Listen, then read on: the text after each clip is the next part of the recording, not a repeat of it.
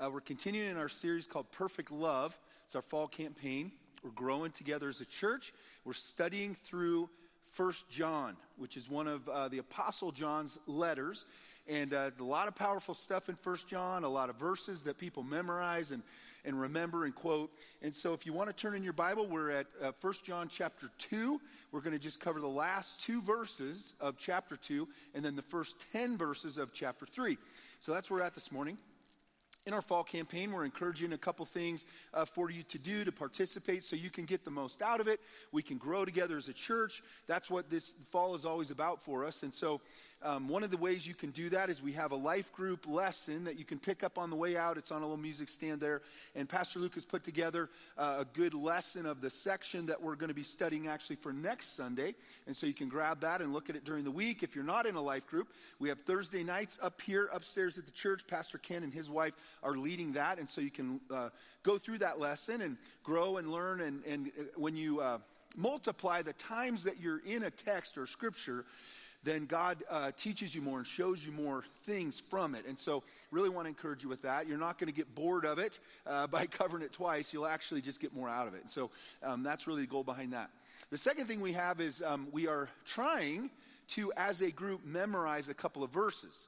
And so memorization of scripture can be a little intimidating at times, but we all can do it. And so we're working our way through this, memorizing First John chapter 4, verses 7 and 8. So we're going to throw this up on the screen, and if you would, say it together with me. First time, we'll say it with all the words up there, and then we'll take some of the words away, and uh, we'll try to say it again. So, um, so here we go. Let's say it together if you would uh, uh, say it with me.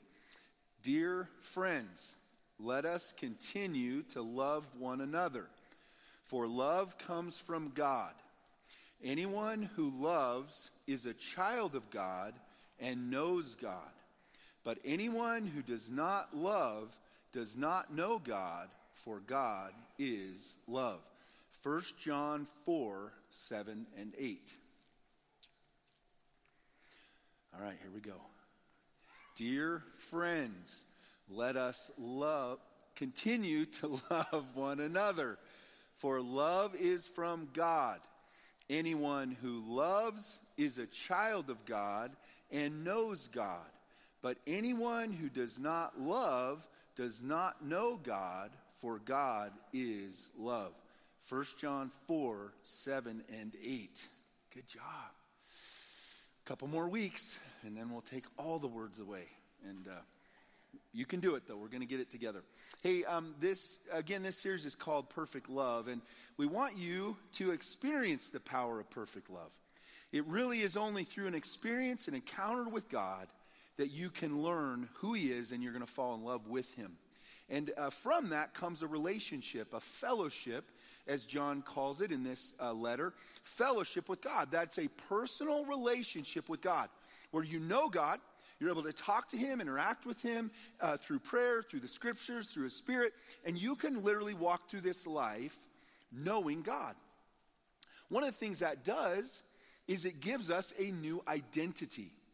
And identity is so important because whatever your view of yourself is, that's going to affect the decisions you make, what you think you can do and can't do. Everything is wrapped up in your identity of yourself. And so that's why the world talks a lot about it. You need to learn to love yourself. You need to learn to have a positive view of yourself. You need to put down those negative voices. And all of that is an attempt to overcome what a lot of times are our struggles with our own identity. And so in this passage today, the Apostle John is going to give us some insight into a new identity. And so the title of the message is Live Out of Your New Identity. You're a different person when you come to trust in Jesus. That new identity involves a transformation. And I wonder if you've ever undergone a significant transformation in your life. Uh, we all go through a big transformation when we hit uh, 11, 12, 13, whatever age it comes for, we go through this transition or transformation called puberty, right? And we go through this big thing, and our body's changing, our mind's changing. We got these chemicals flowing in our bodies. It gets really confusing and frustrating, and, and we all got to get through that, right? It's a kind of a tough time, but, but it's also really good. And so we grow through that. We become adults. And then we get into uh, young adult, and we've got to learn how to be uh, grown ups and adulting, you know, and we want to kind of stay kids sometimes. But oh no, we got to grow up and responsibilities and work. And, you know, so we go through these transformations. But I wonder if you've been through one aside from those, like a different kind of transformation. Uh, one that I went through was uh, kind of an interesting one. I wasn't really looking for it. Okay, I didn't go into this seeking a transformation, but I experienced one. And this was back a few years ago when we lived in Colorado. If those of you don't know, we, Mary and I moved here from Colorado. We were from Nebraska originally, and then we moved away and spent quite a few years in other places. But God called us back here, thankfully, in 2019. But in uh, 2012, we started or tried to start a new church in a suburb of Denver. And so we were working there, meeting in a school and trying to reach people. And as a new church startup, there were people that would come to church who maybe uh, didn't feel comfortable going to a, kind of a regular church and they weren't sure about it. And so they weren't sure about. Um, you know, if they could go in. But we were meeting in a school, so they didn't feel like they're going to get struck by lightning, you know, walking into a school. And so uh, people have those hesitations and concerns, and so kind of help people come. And so we found that we were connecting with people that were maybe in a different place and uh, spiritually and, and had different questions and all that. And so I remember one gentleman that came in, and he was in our in church, I think, for maybe a couple years, a year and a half, two years.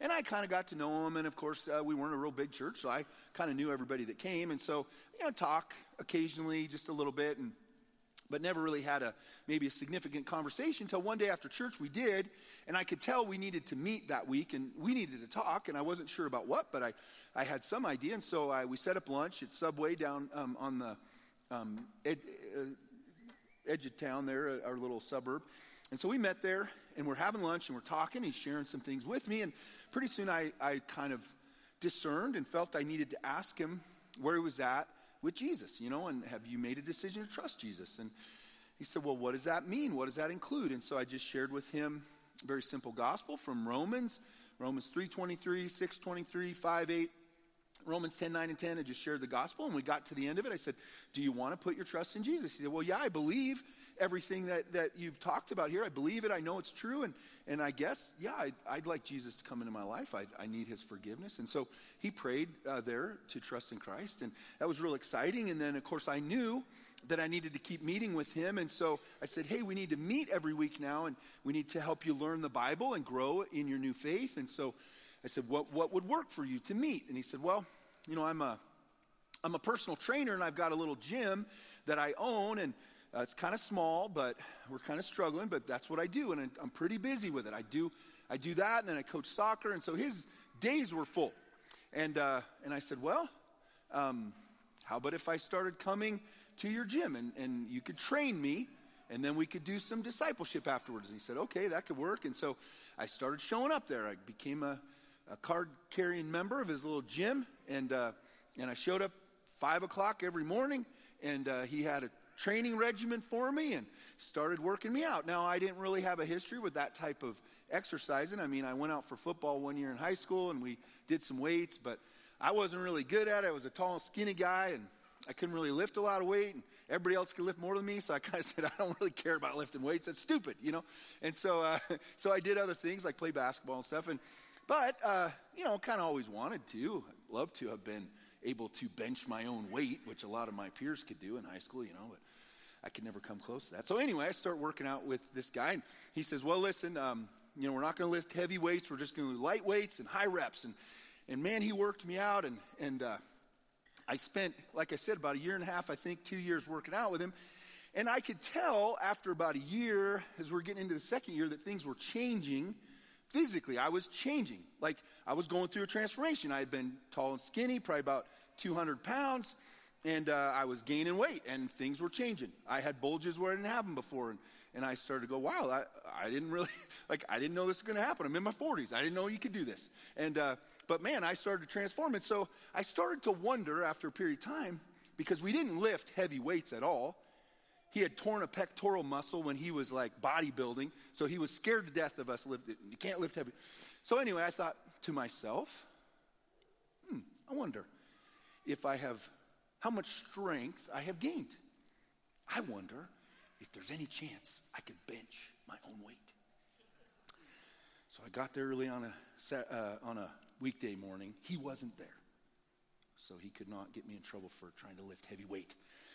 So I took the opportunity. I started piling up the bench press, lifting just one at a time. I'm going to max out, see what I can do. And so I lifted, you know, one plate on each side, then I'm adding, adding, get up to two plates on each side, which is 225 pounds, which is what I weighed. And I was a little nervous. Like I had done the rest of the weights okay. I'd gotten up to it, didn't seem too bad. But of course, I didn't want to try this weight and get trapped underneath it and die in the gym, you know, and then that would be stupid. And so I, I went and got somebody from another room that was teaching an exercise class. I said, Would you come and spot me? I'm going to try to see if I can lift this weight. And so I lay down on the bench, and the person got over top of me, helped me lift it off. And I'm, I'm, nervous when you've done, you try and do something you haven't done before, you know, you're not sure how it's going to go. But I had help there. I wasn't going to die. And so I lower the weight down and I get down. And I start pushing back up. You know, you're trying really hard. And it kind of goes up pretty easy. I thought, man, that's pretty cool. And so I set it back on the bench. I stood up. I said, wow, I went through a transformation. I can't believe this has happened. Now, that's a stupid story. Doesn't matter at all. But I'm going to tell you something. What does matter is what God's word says to us about the transformation we're supposed to experience when we trust in Jesus. See, we are, we come into this world fallen and broken. We have a spirit in us meant to connect with God, but that spirit is dead. And so we have human DNA, which has brokenness and fallenness and sin as a part of it. And so we're not capable, the Bible says, of living the way God wants us to. We cannot do the good that He created us to do. Our DNA is broken and flawed. But we also learn from the scriptures that God didn't leave us in that condition, that Jesus came from heaven to earth. And the Bible tells us that God Himself, the Holy Spirit, placed Jesus inside of a little teenage girl named Mary. And in her womb, the, the Son of God became a man. And through what can only be described as a miracle, God took on human flesh and came out born as a human baby. And he grew. And he grew in, in favor and knowledge, and he developed to uh, adulthood. And then we know that he was sent out in the wilderness where he was tempted and tested by the devil. And he came out of that, he was baptized, and then, or baptized right in that process. And then he began his public ministry. And he began to do what God sent him here to do, the mission that he was called to, which was to reveal God to the world. So he began to teach. And he, he confounded people with his teaching. It was different, it was authoritative, it was powerful. And where the Pharisees and religious leaders of the Jewish people had focused on the rules, uh, checklist, do's and don'ts, modify your external behavior, Jesus began to talk about your heart, your inside, your motivations what comes out of your mind and what do you think about and who are you on the inside? And he started to talk differently and people were drawn to him to hear this. And as he interacted with people personally, he would confront them with what we've talked about here. You know, six, whatever, barrels of truth, right? Just bam. But then it came with not judgment, but it came with grace. And it came with um, love. And so people began to change and they drawn to Jesus and they experience transformation. And then we know that Jesus, after performing miracles and teaching and raising people from the dead, even in doing these tremendous things, that ultimately he was put on trial and he was crucified and killed. And he was taken down by some of his followers and placed in a tomb. It was close to where he was crucified. And in that tomb, he lay there from Friday night but on Sunday morning, when some of his followers, some of the women went out to check on his body, the grave was empty. The stone was rolled away. He wasn't inside. And so they, they encountered him. Mary Magdalene, maybe first, that Jesus talked to her, and then the rest of them saw him and interacted with him, and ultimately he went back to heaven and he set them on a mission. But we learn from Scripture that this work that Jesus did was done so that you and I can have our broken DNA changed and fixed. So that our tendencies and our propensities to do evil, to rebel, can be that can be healed and mended so that as Ephesians 2, 8, 9, and 10 say, we can do the good works that God really created us to do. Because we really came from Him. He created us, He designed us. And He didn't design us to live against Him, He designed us to live for Him. He is who we came from. And so we're able to live this way. This transformation changes us. When we trust in Christ, Jesus told Nicodemus that he had to be born again. His spirit had to be revived, renewed, because it was dead. And so we know that this transformation that we go through, which is a complete changing of who we are, begins by having the sacrifice of Jesus for your sins applied to your life by the Holy Spirit. When the Holy Spirit touches your spirit and brings it to life. And that happens as a result of you placing your trust in Jesus. And so your sin nature is cut away from you, and you don't have to sin anymore, and you can now live for God. And the Apostle uh, John is going to teach us today and instruct us today regarding this change and transformation. And he's going to teach us that this transformation needs to take place because we belong to God. And so, the aspects of this transformation, we, we know that when we trust Christ from Scripture, we're made right with God. In a moment, our sins are washed away. We move from guilty and headed for condemnation and judgment to forgiven and clean. And it's as though we never sinned and we're headed for, to eternity in heaven with God. That happens in a moment when we trust Christ. Then we know that we're set apart or sanctified. We belong to God. So now the motivations and the, the way in which we live changes because who we are has changed, because God's presence is now within us. And then ultimately, when Jesus returns, which we'll look at a little today, we will be glorified. We'll be given a different body that is meant to and able to live for all eternity in heaven with God. And so, this transformation, which will be ultimately complete, it'll be a physical, a spiritual, a complete transformation. It begins when we place our trust in Christ. One of the ways that we think about this is using a word identity. Again, like I said in the beginning, who you are, who you see yourself, is going to dictate how you live. And so your identity changes when you become a follower of Jesus. John's going to tell us that in your new identity, the first thing that happens is you have fellowship with Jesus. Let's read verses 28 and 29 of chapter 2 of 1 John. And now, dear children, John says, remain in fellowship with Christ, so that when he returns, you will be full of courage and not shrink back from him in shame. Since we know that Christ is righteous, that means he does what is right. We also know that all who do what is right are God's children. Remain in fellowship with Christ. Last week we looked at how we need to guard this fellowship with Christ because there are going to be forces that wage war against it, right? We, we live in a physical world, and last week we looked at the cravings that we have physical cravings. And the things that we see can become cravings that we want and desire those things. And then we can look at our accomplishments and our possessions, and we can get caught up in the physical world so easily. And so we're to guard against those things. That's what we learned last week. And this week, John is moving into this transformation of identity that we've experienced. And he says, You need to walk in this. You now have you have fellowship with God. And so you need to live out of that fellowship. You need to, in other words, you need to energize and fuel the relationship that you have with God. Don't neglect it or it will fade away and you'll lose it. You've got to pay attention to it and you've got to work towards it. And the motivation he gives is that Jesus is coming back. And there's two responses you can have to that. You can be full of courage and excitement for Jesus' return. Man, I can't wait to see him. I can't wait for him to uh, expose how I'm living and what I'm doing because I know that I'm on mission for him. I'm living the way he wants me to. Or we can shrink back in shame because we're not living the way we should.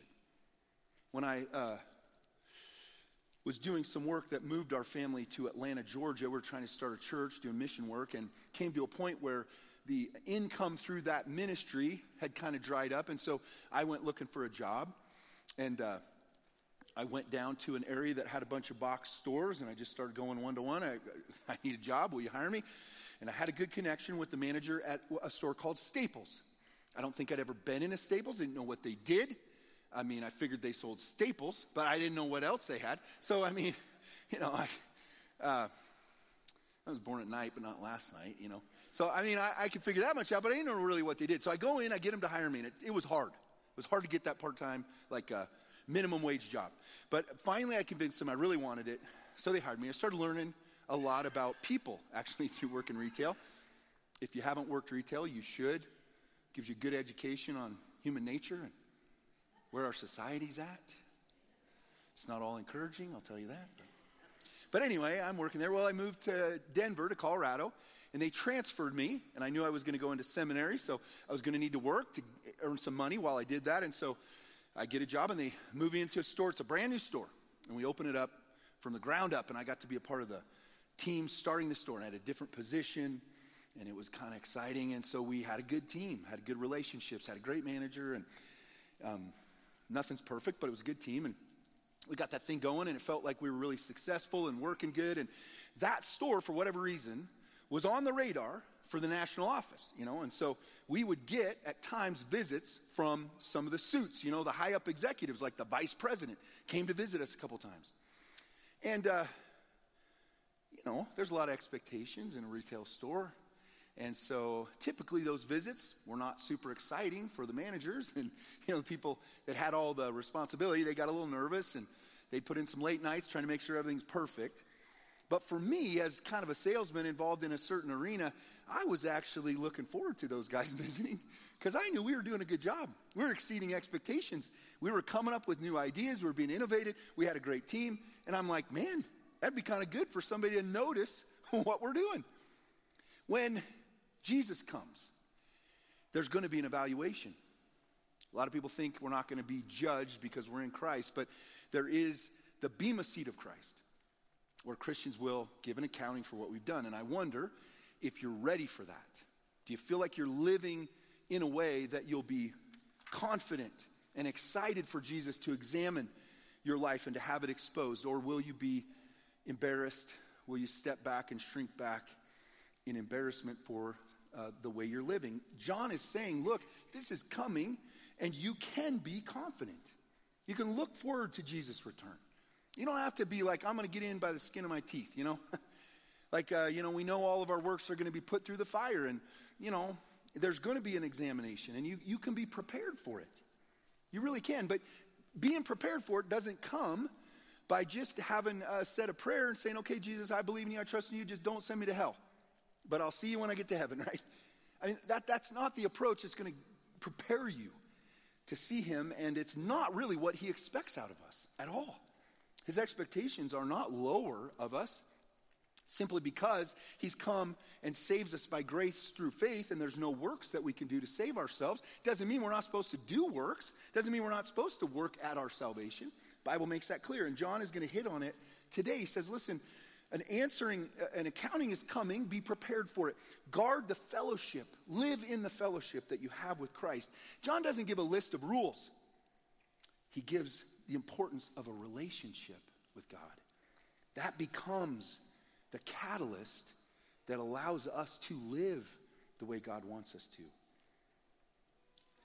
He's going to move on next to discuss our relationship with God in terms of family and you know, my dad passed away recently, but you know, it wasn't hard if you were around him and me to see that he was the one who raised me, that I grew up in his home because he influenced me and his mannerisms and the way he lived and the things that he did and he taught us to do highly influenced my life.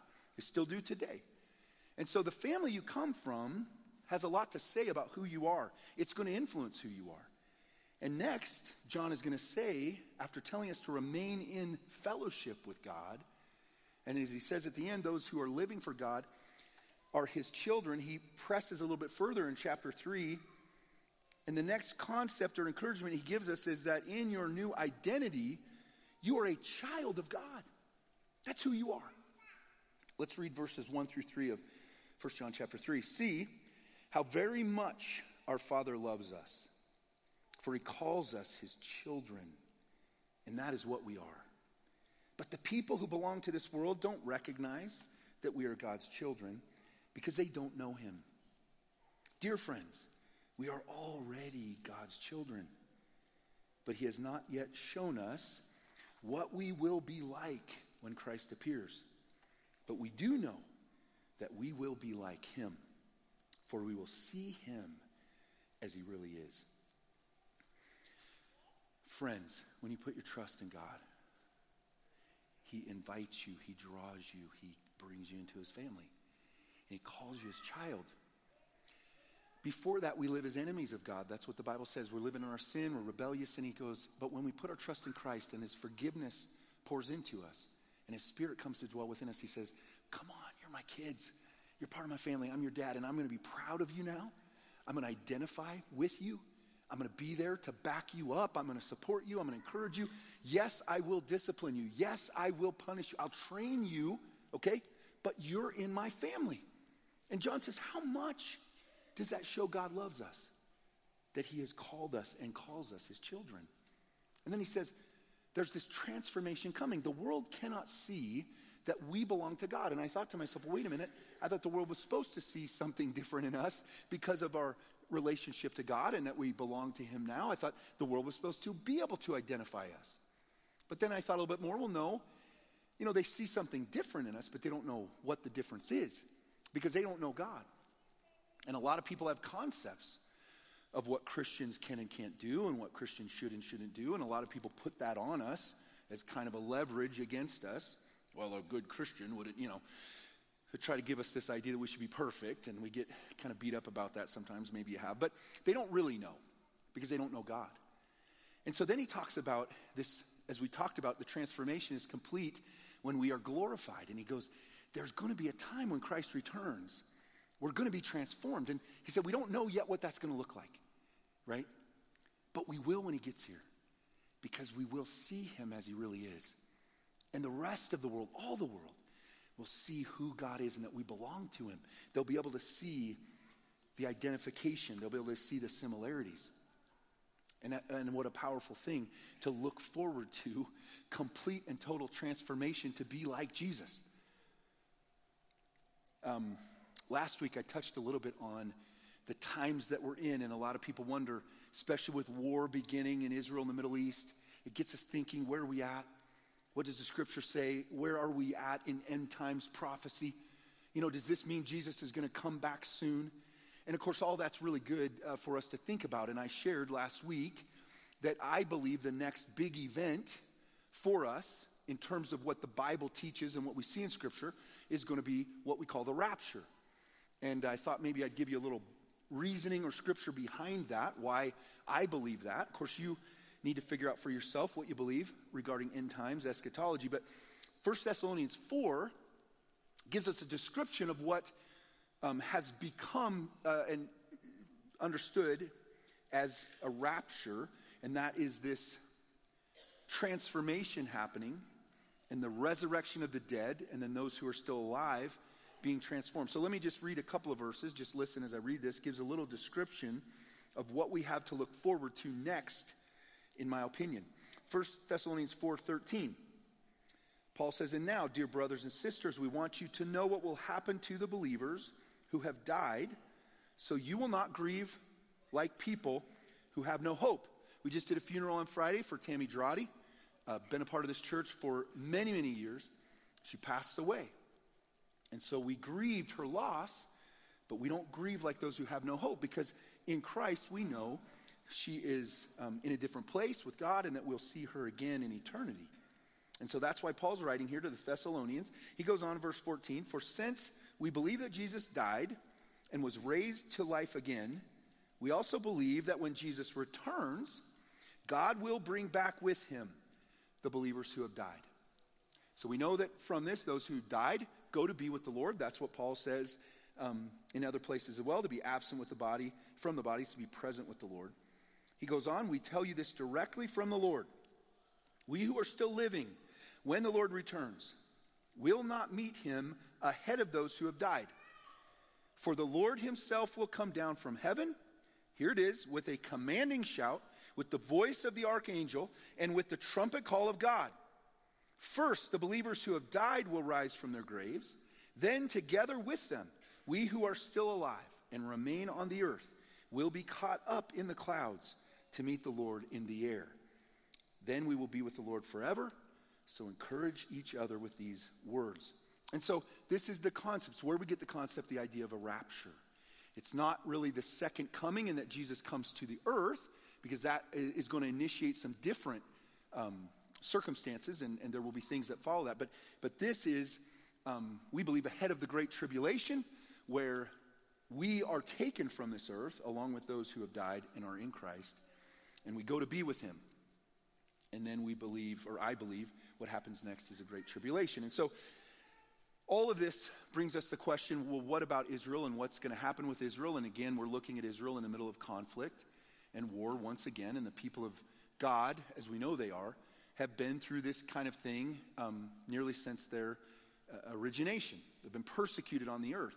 And of course, we know that's because they are God's people. And the enemy, the devil, seeks to destroy what God has created, and initiated. And he created the people of Israel to represent him and reflect him on the earth. But now, the New Testament tells us in Romans 11 that since Israel rejected Jesus as Messiah, God opened up salvation to the whole world. And so now we Gentiles, most of us are Gentiles, we're not Jewish, we can be saved. And so this rejection by of Israel, you know, um, of God and his, his provision of a Messiah has made us able to come into what is known now as the church. And that's God's primary um, vehicle to transmit the gospel and get it out there and see people come to Christ and get saved. And so, but what about Israel? Well, we know that Israel is still God's people, and Romans 11 tells us that God has a plan. He will fulfill and complete his promises that he's made to them. And so, what's our job as a church, as Christians today, of a nation that largely has rejected Jesus? What do we do? Well, for many, there's attempts to reach the Jewish people. And some have believed in Jesus as Messiah. They become what we call Messianic Jews and they have placed their faith and trust in Jesus. And so there's efforts made all the time. Jews for Jesus is an organization we support. They're trying to reach Jewish people with the gospel. So, what do we do in the midst of a season where they're being persecuted and attacked? We don't know what's going to come of that. We really don't know if this is playing again into the end times in terms of the rapture next or the return of Christ. So, what do we do? Well, the question was asked by a person in the church what are we doing to support Israel? And the idea came about that um, perhaps, if nothing more, we can have a time of prayer specifically for them. And so this Thursday morning, we kind of typically open the church for prayer at 7 o'clock. I'm going to open the doors at 6.30. Just want to encourage you, if you want to come in, we have an individual reading some scripture.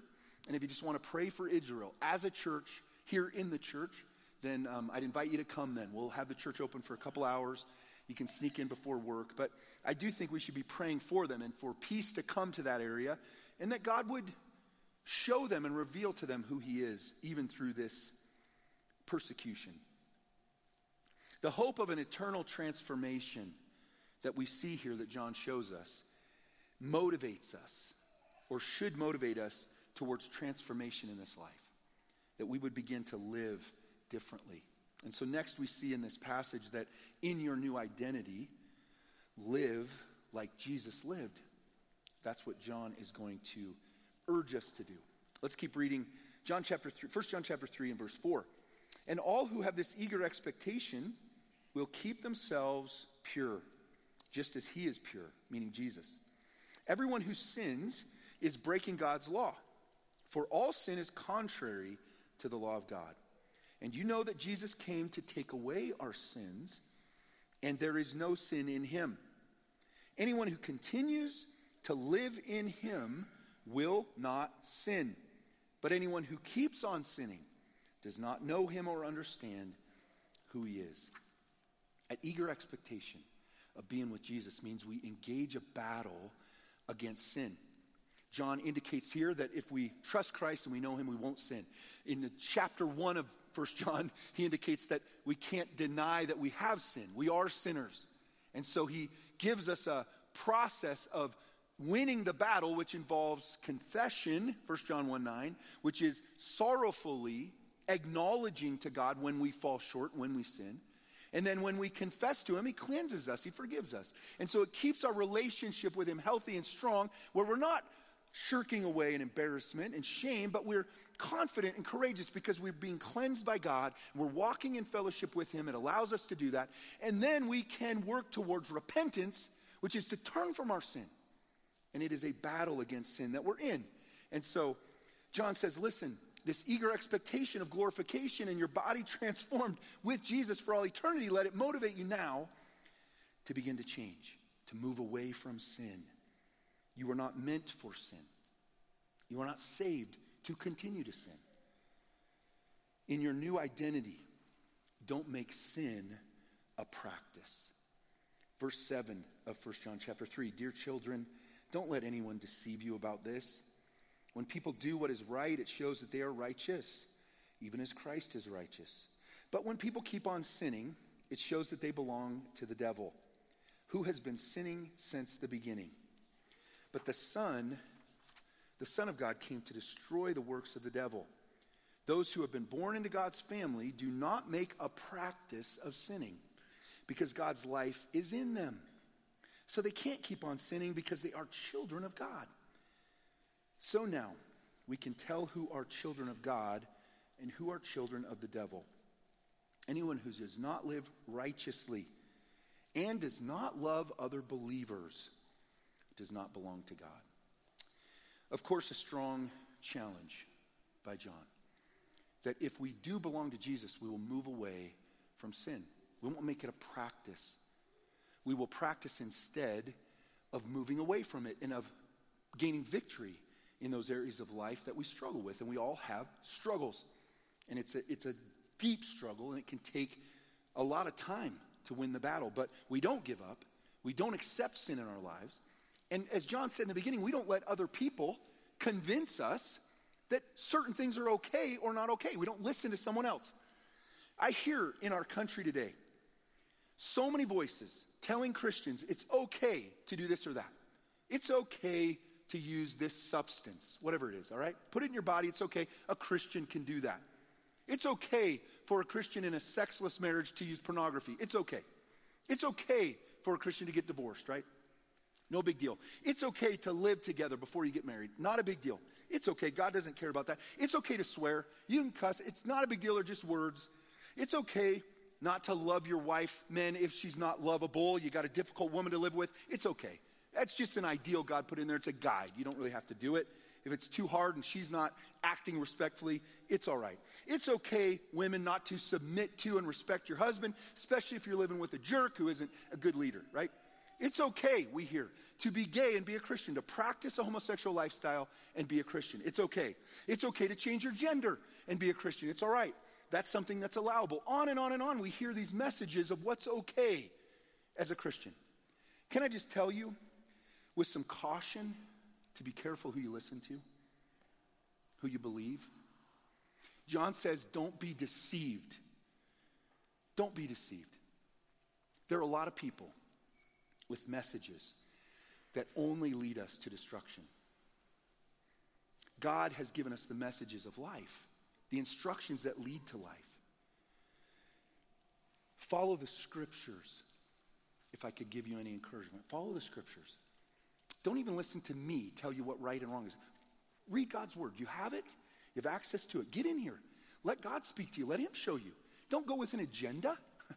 Don't go with an agenda about what you think is right and wrong. Put it aside. Say, God, show me. I'm willing to look at your word and take it at face value. If you say something's wrong, I'm going to listen to that. Listen to the Holy Spirit. John said last week that you have the Holy Spirit living in you. You don't need to be taught what's true and what's not true. God will teach you Himself. Still true today. The Holy Spirit will show you what right and wrong is.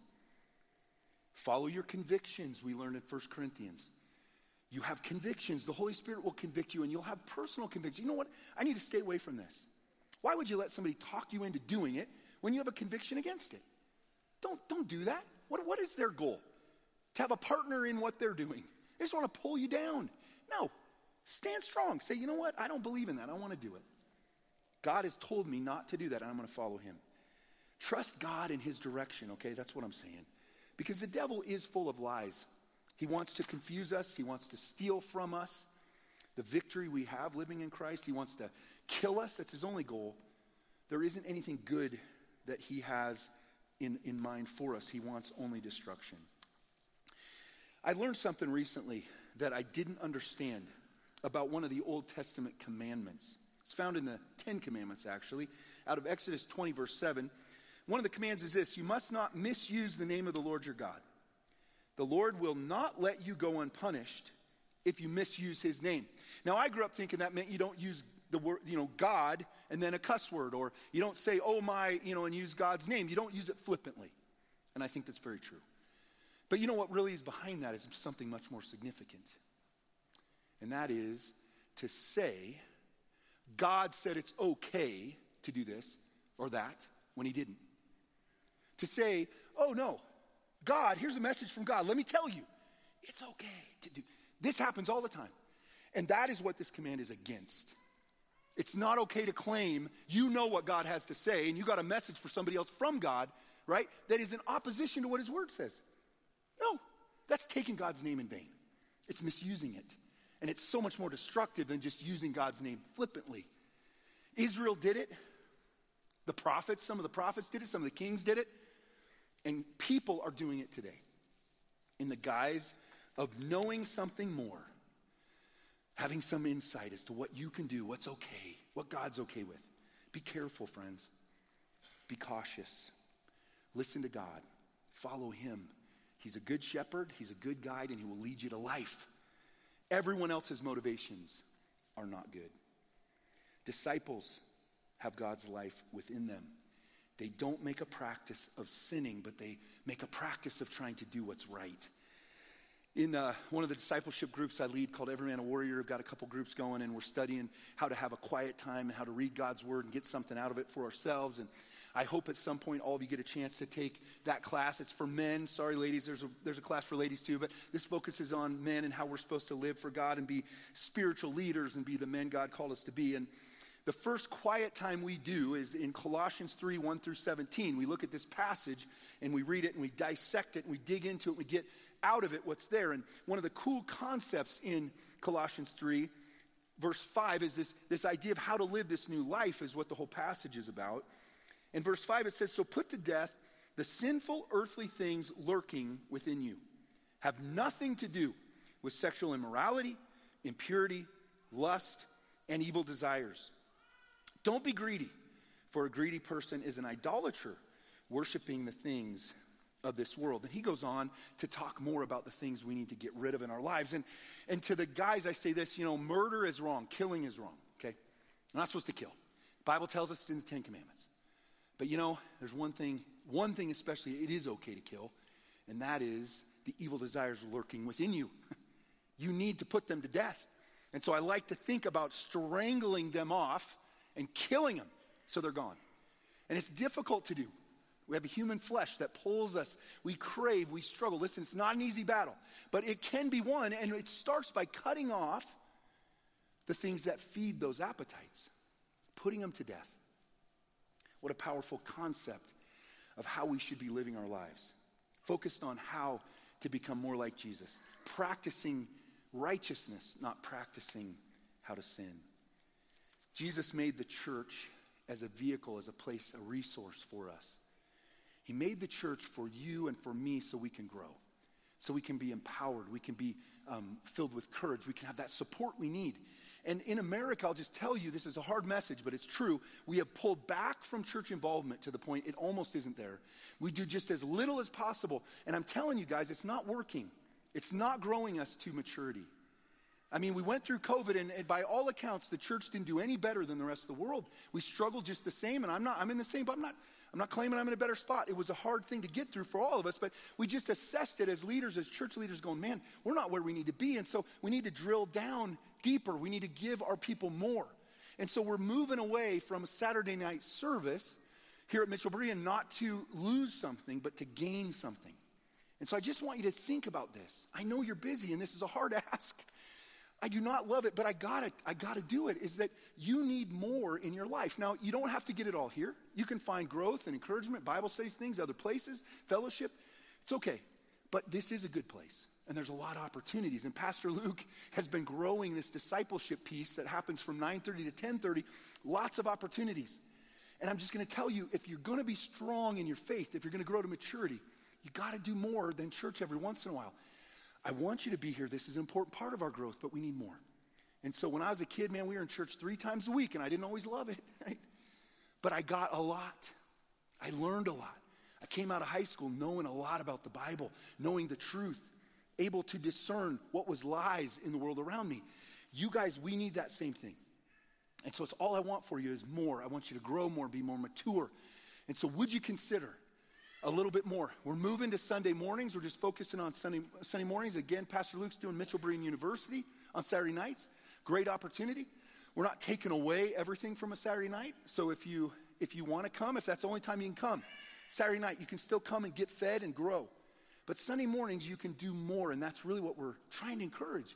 Instead of just one hour, come and serve another hour and go to church. Attend and serve, or maybe attend service and then go to a discipleship class and just grow more. Grow more. I know it's hard. We're all busy. We're too busy. I get it. But I, I can't let that be a hindrance from me challenging you and telling you what we need to do. We need to grow more. We are on mission in our world. Remember our mission statement. We're a church on mission to raise up disciple makers who share the gospel, preach the gospel where we live, work, and play. And there are people around us dying and headed for hell for eternity, and we need to be ready to share the gospel with them. We need to be representing Jesus and be strong enough in our faith that we can have those conversations. There's a lot of misconceptions about Jesus and what we need to do to be saved. The world's full of them. There's a guy named Bill Winemaster who goes to church here. He's been coming here for a long time. He's really one of the anchors of our church, but he lived a lot of his life thinking that in order to come to God, he had to get rid of the sin in his life first. He grew up in church. He went through catechism. He learned all the rules. He just thought, I got to get my life straightened up before I can come to Christ. And he said it took, I think he was in his 60s. He was older, and he, had, he went to a Promise Keepers rally, and there God got through to him that that wasn't the order. the order is you come to Christ first, you come humbly. You ask for forgiveness. You acknowledge your spiritual need. And then Jesus enters your life and heals you and forgives you. And then you begin to be transformed. You know somebody that believes that same message, and it's a lie. And you've been placed in the world, in your neighborhood, at your work. You've been placed there to help that person see the truth and maybe make a decision to trust Christ as a result of your witness. I want us to be on mission. I want us to be uh, engaged the times are short. I do think Jesus is coming back soon. And so we only have a little bit longer. I don't know how much longer, but let's live with purpose. Let's live with purpose. And that includes being encouraged and growing, being built up. And so um, please consider what God might have you do. God, thank you for loving us and thank you for your church. We're so thankful for it. Thank you for your word, which challenges us and continues to teach us and guide us. God, we don't want to practice we don't want to make sin a practice. We, want to, we don't want to give into it. We, want, we don't want to fall into apathy. We want to stay motivated. Motivated by the eternity that you promised us, the transformation that will be complete when you return. God, help us to live out of that new identity. We are your children, sons and daughters of the Most High God.